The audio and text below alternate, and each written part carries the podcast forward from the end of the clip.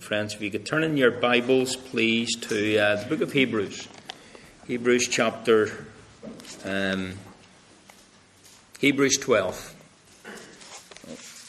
Okay, Hebrews um, 12. We'll read from verse 1. Therefore, we also, since we are surrounded by so great a cloud of witnesses, let us lay aside every weight and the sin which so easily ensnares us, and let us run with endurance the race that is set before us, looking unto Jesus, the author and finisher of our faith, who for the joy that was set before him endured the cross, despising the shame, and has sat down at the right hand of the throne of God. For consider him who endured such hostility from sinners against himself lest you become weary and discouraged in your souls. You have not yet resisted to bloodshed, striving against sin. And you, uh, and you have forgotten the exhortation which speaks to you as to sons. My son, do not despise the chastening of the Lord, nor be discouraged when you are rebuked by him. For whom the Lord loves, he chastens, scourges every son whom he receives. If you endure chastening, God deals with you as with sons. For what son is there whom a father does not chasten? But if you are without chastening, of which all have become partakers, then you are illegitimate and not sons. Furthermore, we have had human fathers who corrected us, and we paid them respect. Shall we not much more readily be in subjection to the Father of spirits and live? For they indeed for a few days chastened us as seemed best to them but he for our profit, that we may be partakers of his holiness. Amen. Friends, let's turn in the Bible again to uh, 2 Timothy chapter 4. The text tonight is verse 7. I'm going to read from uh, verse 1 through to verse 8 just to keep it in context. So you have um, scripture open before you, 2 Timothy chapter 4, verse 1, where uh, Paul gives this charge to young Timothy. I charge you, therefore, before God and the Lord Jesus Christ, who will judge the living and the dead at his appearing and his kingdom. Preach the word. Be ready in season and out of season. Convince, rebuke, exhort with all long suffering and teaching. For the time will come when they will not endure sound doctrine, but according to their own desires, because they have itching ears, they will heap up for themselves teachers, and they will turn their ears away from the truths and be turned aside to fables.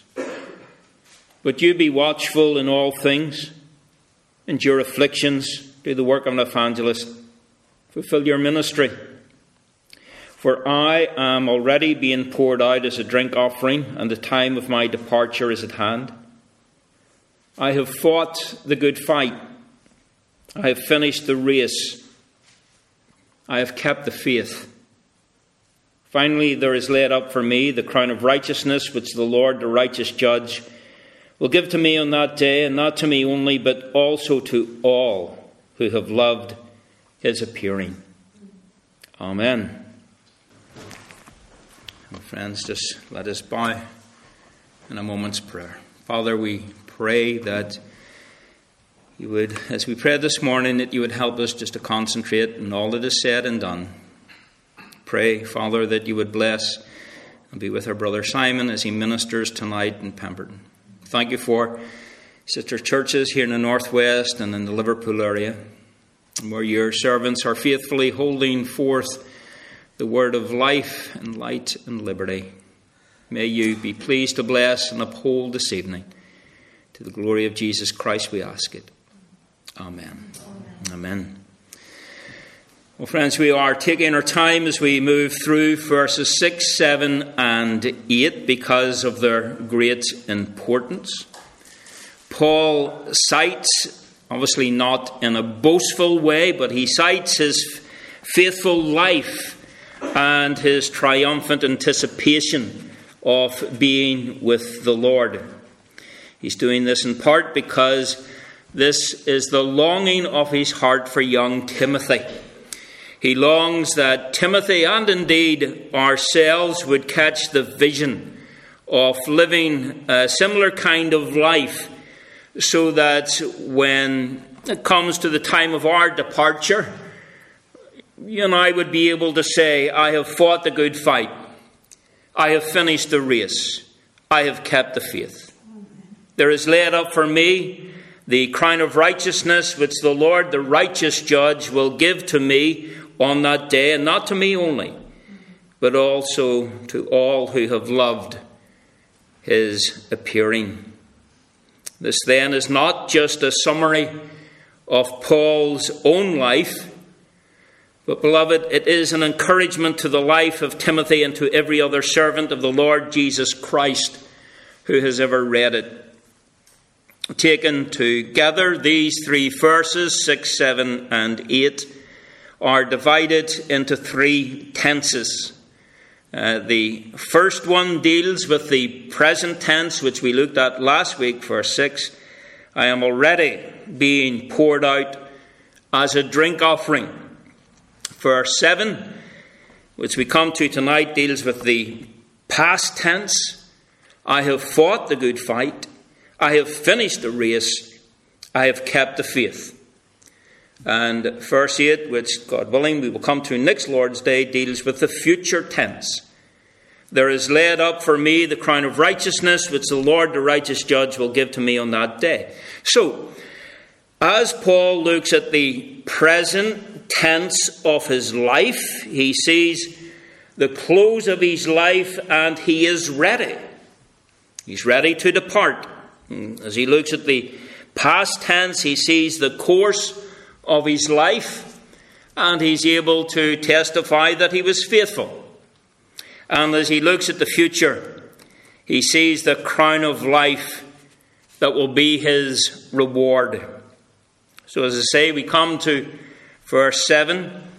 Uh, to put the words in Greek order, it would read this way The good fight I have fought, the course I have finished, the faith I have kept.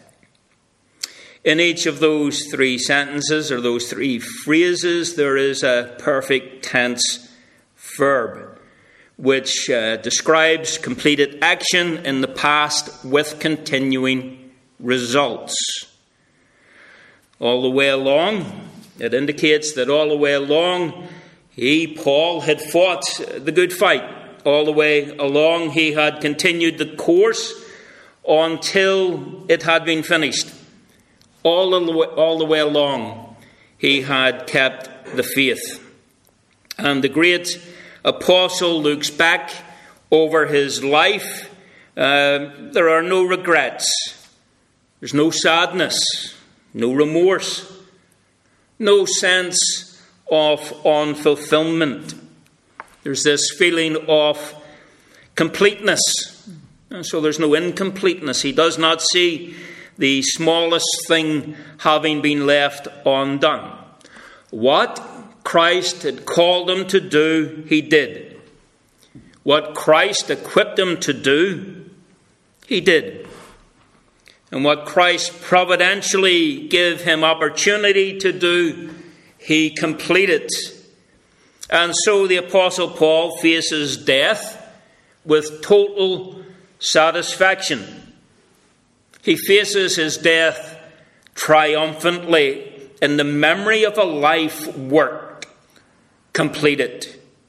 That's the way to go, beloved, isn't it? That's the way to leave this uh, scene of time. That's the way to come to, your, to the end of your life. Question is, how can we live so that that kind of triumphant joy in the face of death could belong to us? How can we live so that that kind of confidence in the face of death could belong to us? How can we live so that it ends like that, so that I can come to the end of my life and say, I have fought the good fight, I have finished the course, I have kept the faith. How can our lives end in such triumph? Well, those uh, three sentences, those three phrases, they give us the answer. So here are five principles to think about that will guarantee that you and I can finish life with the same note of triumph that the Apostle Paul finished his life. Principle number one he recognized that he was in a spiritual fight. He recognized that he was in a spiritual struggle. Now, what he says in verse 7 I have fought the good fight. Now, we get our word agony from the Greek word that is used here. Uh, the term is used in different ways in the New Testament to describe different kinds of struggles or fights. But keep this thought in mind. Every time the verb or the noun is used, agon isomai or agona, agona, uh, the underlying um, common denominator every time is that uh, they express, whether verb or noun, they express excessive effort and energy expended in some kind of contest. It could be a boxing match, it could be a wrestling match, it could be a race. It's used in all those ways in the New Testament. But the underlying idea is that there is excessive effort required and expended in some kind of contest or struggle or conflict or fight. It's um, running the race that is set before us, 1 Corinthians 9.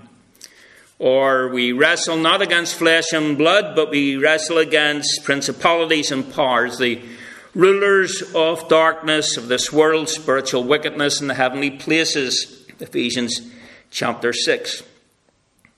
Paul realized that uh, he was in a fight, spiritual fight. He realized that he was in a struggle.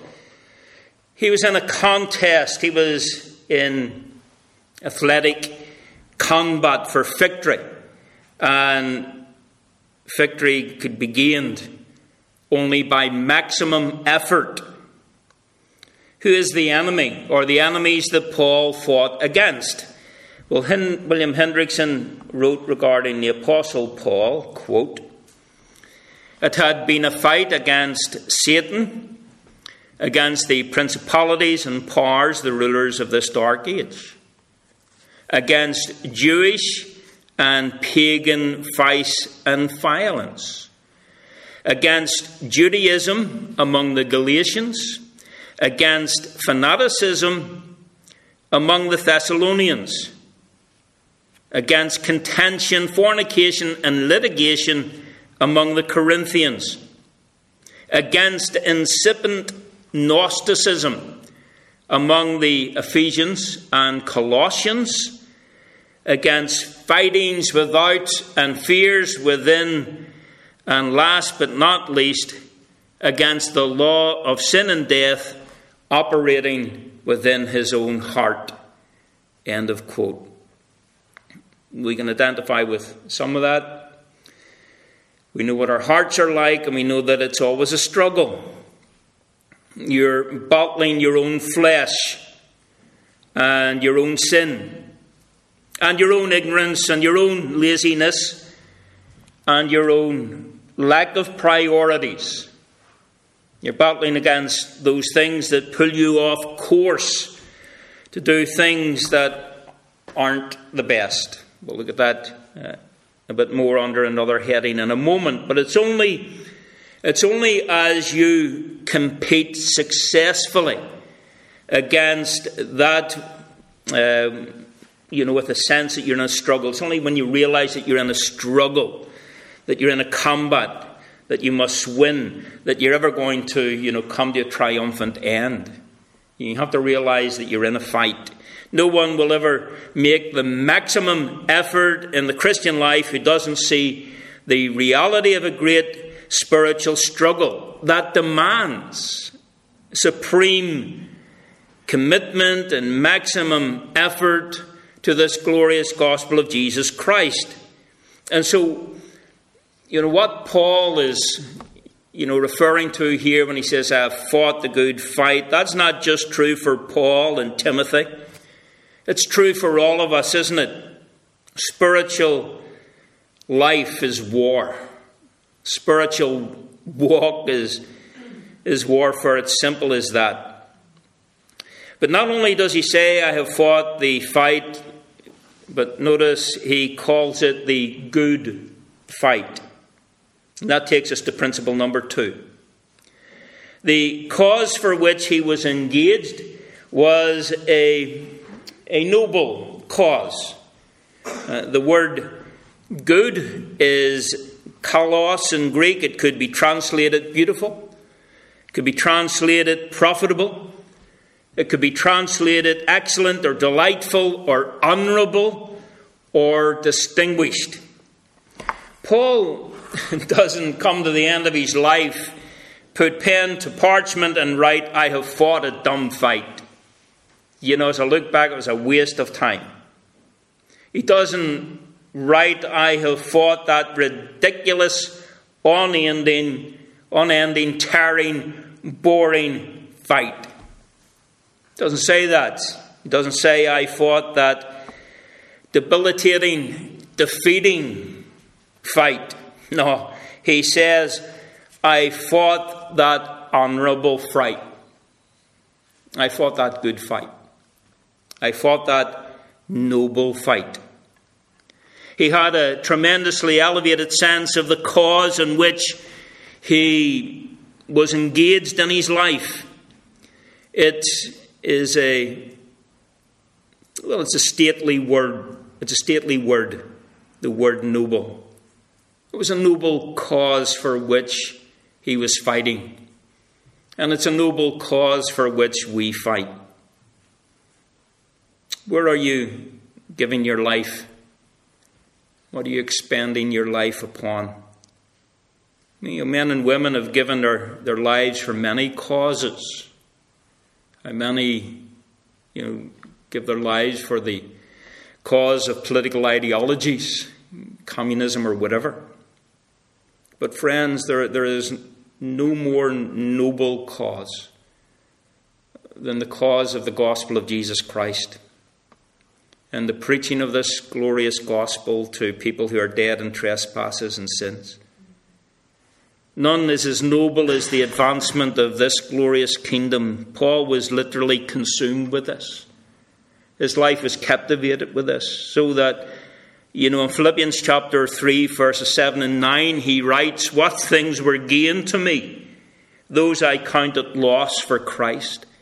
I count all things lost for the excellence of the knowledge of Christ Jesus my Lord, for whom I have suffered the loss of all things, and count them as rubbish, that I may gain Christ. It's all nothing but garbage, he says. It's all rubbish. And he had a lot of credentials, didn't he? And yet he counted it all rubbish. Why? because he says, I have a more noble cause, the cause of Christ. So, we are to look at our life as a fight. We are involved in a spiritual struggle, in a spiritual contest. And we can never let down our guard. We can never rest from the fight. You know, as we say, there's no Christmas Day truces or anything like that. And yet, in this fight, we are buoyed on, we are spurred on, encouraged, literally catapulted, catapulted into it because of its nobility, because of its goodness. This is a cause worth fighting for, a cause worth dying for. We are fighting for such a noble king as the King of Kings. It's such a noble cause. We have a high and holy and heavenly calling, says Scripture. But there's a third principle, and it's brought to us in the second phrase or second sentence, verse 7 I have finished the race. My friends, the third principle is this He recognized the need to avoid, you know, wandering off the course. He uh, saw the importance of having a self disciplined life in order to stay on the course. And this is so instructive, isn't it? You know, there are two things that can uh, take us off course, two things that can have us gone off down bypath meadows. Um, if you're going to finish the race, you've got to stay on course, and you can't finish in the time God gives you to finish if you're running all over the place. It's almost as if, if you could look at it this way, it's almost as if um, God give you a moment to be born into his kingdom. Okay, that's when the race began. And God has ordained a moment when you will enter his presence. And that's how much time you have to run the race. Between the time of your conversion and coming to faith in the Lord Jesus Christ and the time of you entering this scene of time, uh, leaving the scene of time and entering glory. And if you intend to finish the race that God has defined for you to run, you've got to stay on course because all the time you spend off the course is time lost in the race. And what may happen, this is something for us to talk about over a cup of tea, if you're up for it. What may happen is that the end may come before the finish comes. And let that sink in. The end may come before the finish comes. The point being this that if you're going to finish the course you must recognize the need to avoid going off into bypath meadows, wandering off the course, and have the self discipline to stay on track. Uh, that's just basic. What gets us off track? I said two things generally. That's why we read Hebrews chapter uh, 12, particularly verses 1 and 2.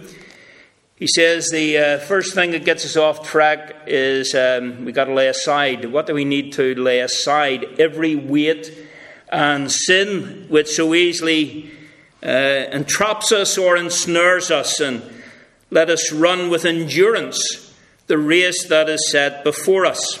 Now, there are two things that slow you down in the race, two things that divert people off the course. One is um, hindrance or weight, and the second one is sin. Hindrance or weight is simply unnecessary baggage.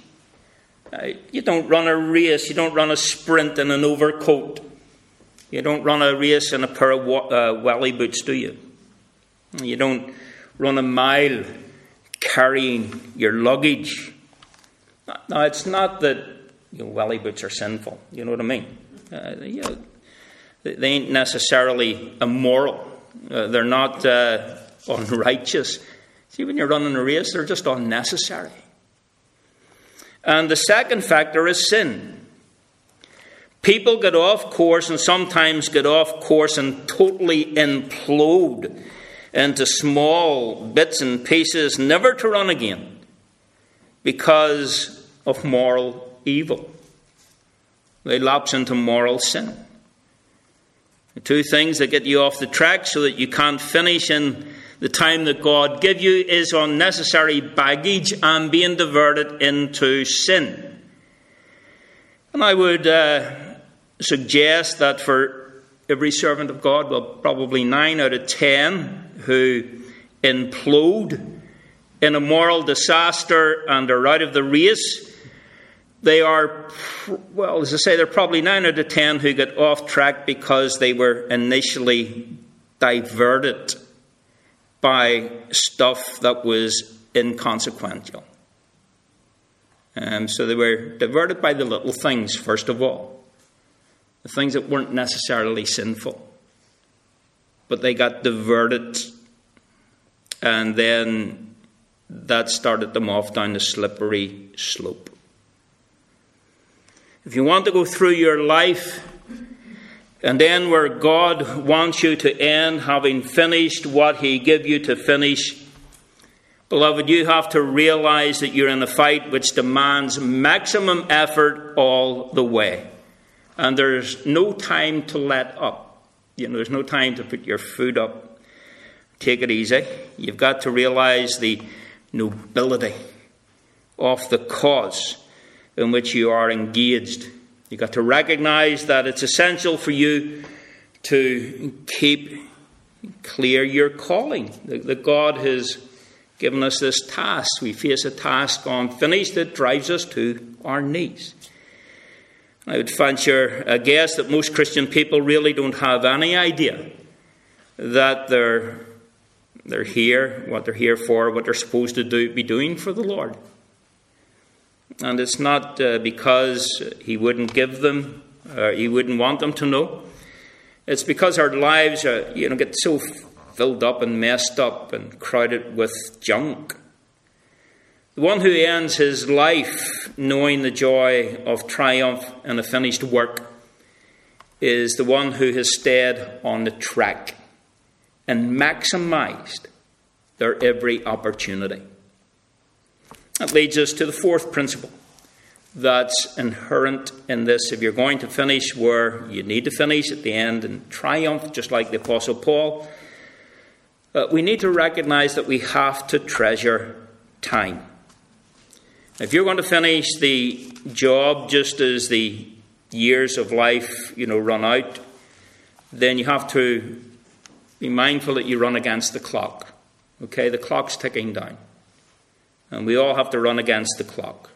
Just like a, a race, you know, the clock is, is the thing. You know, you got to beat the clock. Uh, forget about the person in front of you. Beat the beat the clock. You know, beat that world record. Beat that European record or whatever. You know, the time is a thing. You know, in the, the Winter Olympics um, a few years ago, you ever watch the Winter Olympics and those uh, speed skaters? You know, one of those guys lost gold by a fraction of a second because at one point, going round that arena that they go round, for a split second, he missed one step and dropped one arm. You know, when they're going round, they've got that silly sort of movement, and their arms are going. They're flying around that. He just let the arm drop and it cost them gold. The smallest, minutest loss of time. Beloved, do you treasure time? Do you, like Paul said in Ephesians chapter 5, 16, redeem the time because the days are evil? Do you buy up time? Is it precious to you, or do you waste time? Do you waste it on yourself? Does the world go by? The days go by, the hours go by, the minutes go by without any consequence. Beloved, if you're going to finish, you've got to run against the clock. We have only so many breaths. We have only so many pumps of the heart. And then there's the last one, and that's it. Time is precious. Now, some of you are old enough to remember David Cassidy. Isn't that right? Yep. Claire used to dance these records before she was a believer. David Cassidy, you had his photos up in your bedroom. Heartthrob for uh, teenage girls in the 70s. Lay dying of alcohol poisoning, age 61 his final words to his daughter Katie before he drew his last breath. So much wasted time. So much wasted time. And he slips into eternity. Probably a Christless eternity. And Paul says, I have finished the race. How did you finish so well, Paul? Because I considered time. I filled my every moment with the maximum effort. William Barclay, in one of his com- commentaries, writes about this particular image, imagery of finishing the course. He talks about the Battle of Marathon, one of the decisive battles in the history of the ancient world. In it, the Greeks met the Persians, and if the Persians had conquered, the uh, glory that was Greece would never have flowered upon the world. But of course, the glory of the Persians would have flowered upon the world, which would have been interesting in itself. But against fearful odds, the Greeks actually defeated the Persians and won the Battle of Marathon. And after the battle, a Greek soldier, uh, Phidippides, he ran all the way, you know, from the battle to Athens with the, the news. And he went straight to the magistrates of Athens. He ran, rejoiced, he was gasping, We have conquered. And as he delivered his message, he fell dead. He completed the course, his work was done, and there was no finer way for a man to die in Barclay's quote. Now, today, the marathon that we know is a tribute to that soldier.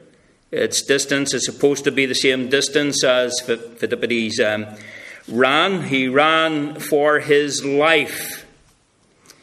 He ran, he ran his life out so that he, he finished and he gave his message and died because he made the maximum effort of time. He gave the maximum effort in the moments that he had. My friends, that's the way to live your life. You know, run full speed until you reach the goal, deliver the message, finish and die. But you have to give the maximum effort along the way. That's why we were singing McCheyne's testimony hymn. He, he gave his life maximum effort burned himself out for the cause of the gospel of Jesus Christ. How can you live so as to have a triumphant conclusion? How can you live so as to have joy in the face of death? How can you live so that um, you know when you come to your end, you have you have done the work that God has given you to do? Well, fifth principle: I have kept the faith. He recognized that he was fulfilling a sacred trust regarding the Word of God. Now, that is the controlling element in everything. The reason we are committed to the warfare is because the Word of God calls us to that. The reason we understand it to be a noble cause, a good cause, is because the Word of God defines it as such. The reason we want to run with self discipline and finish strong is because that's what God's Word calls us to do. And the reason we want to treasure time is because, because God tells us to do that. You see, the underlying element here in all of this is the Word of God. But there's a thought here that I, I want you to capture. The faith refers to the revealed Word of God. I have kept is the verb guarded. I have guarded the revealed Word of God. In other words, in all my running and all my struggling and all of my conflicts and all of my labour, I have always, always been conscious of the sacred trust of the Word of God, to obey it, to guard it, Proclaim it, never compromise on it. 2 Timothy 1, verse 14 The good thing which was committed to you, keep. Guard by the Holy Spirit who dwells in us. 1 Timothy 1:20, O Timothy, guard. Keep what was committed to you, uh, to your trust, because some who professed have strayed concerning the faith. Jude chapter 3, contend earnestly for the faith which was once for all delivered to the saints. So, no matter how difficult, no matter how often attacked, no matter how much persecution comes, there is this unwavering obedient commitment to live and proclaim God's precious word. The treasure of all treasures. This book in front of me, the book that's on your knee. Beloved, do you live your life for the word of God? Is it precious to you? Is it treasured? If you're going to finish strong, you have to be a person who is committed to the treasure of this word. You know, a missionary um, in France, home on furlough, relate, related the story of a, of a little French girl who came to the Lord Jesus Christ, came to faith. Uh, she was blind, had been blind from birth, but um, she knew how to read Braille and someone got her a Gospel of Mark in Braille. And she was so enamored with the Word of God that she, you know, she read it continuously. Her fingers going over the little bumps of the of the Braille. And uh, she wore callus on her, her fingers, both of her hands, so that she couldn't read it anymore because uh, her fingers had become de- desensitized. And then came the almost um, unbelievable report that in an effort to uh, get back to the Word of God, uh, she cut the, the skin off her hardened fingers, hoping that that would make her fingers more sensitive. But it actually did the opposite and permanently scarred her fingers so that she was unable to read the Bible. And the missionary related how she, she bent down uh, to kiss the Bible, the scriptures, goodbye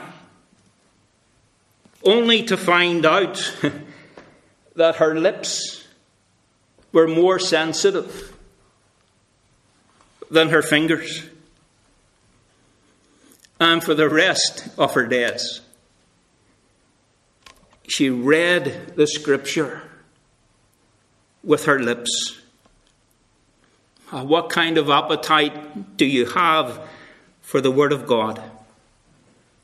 Would you cut the skin of your fingers? Would you read it with your lips? Is it that precious to you? Paul lived and breathed the Word of God. And if you're going to come to the end of your life and finish strong, it isn't just effort, it's effort under the direction of this marvelous Word. Do you understand that, beloved? Not just a fight, it's a fight controlled by the Word of God. It's a cause defined by the Word of God. It's a course laid out by the Word of God. It's time used in line with the Word of God. So, what are the necessary factors if you're going to end the way Paul ended? Well, we must recognize and be committed to the reality of the spiritual fight all of our lives. We must be committed to the nobility of the cause. We must live a life of self discipline so that you stay on course and don't get diverted by hindrances and encumbrances and the sins that so easily ensnare us. We must hold precious to our heart the value of time. And you must always, always under the authority of God's word, seek to live out your life. And then, beloved, you can finish the way Paul finished. Amen.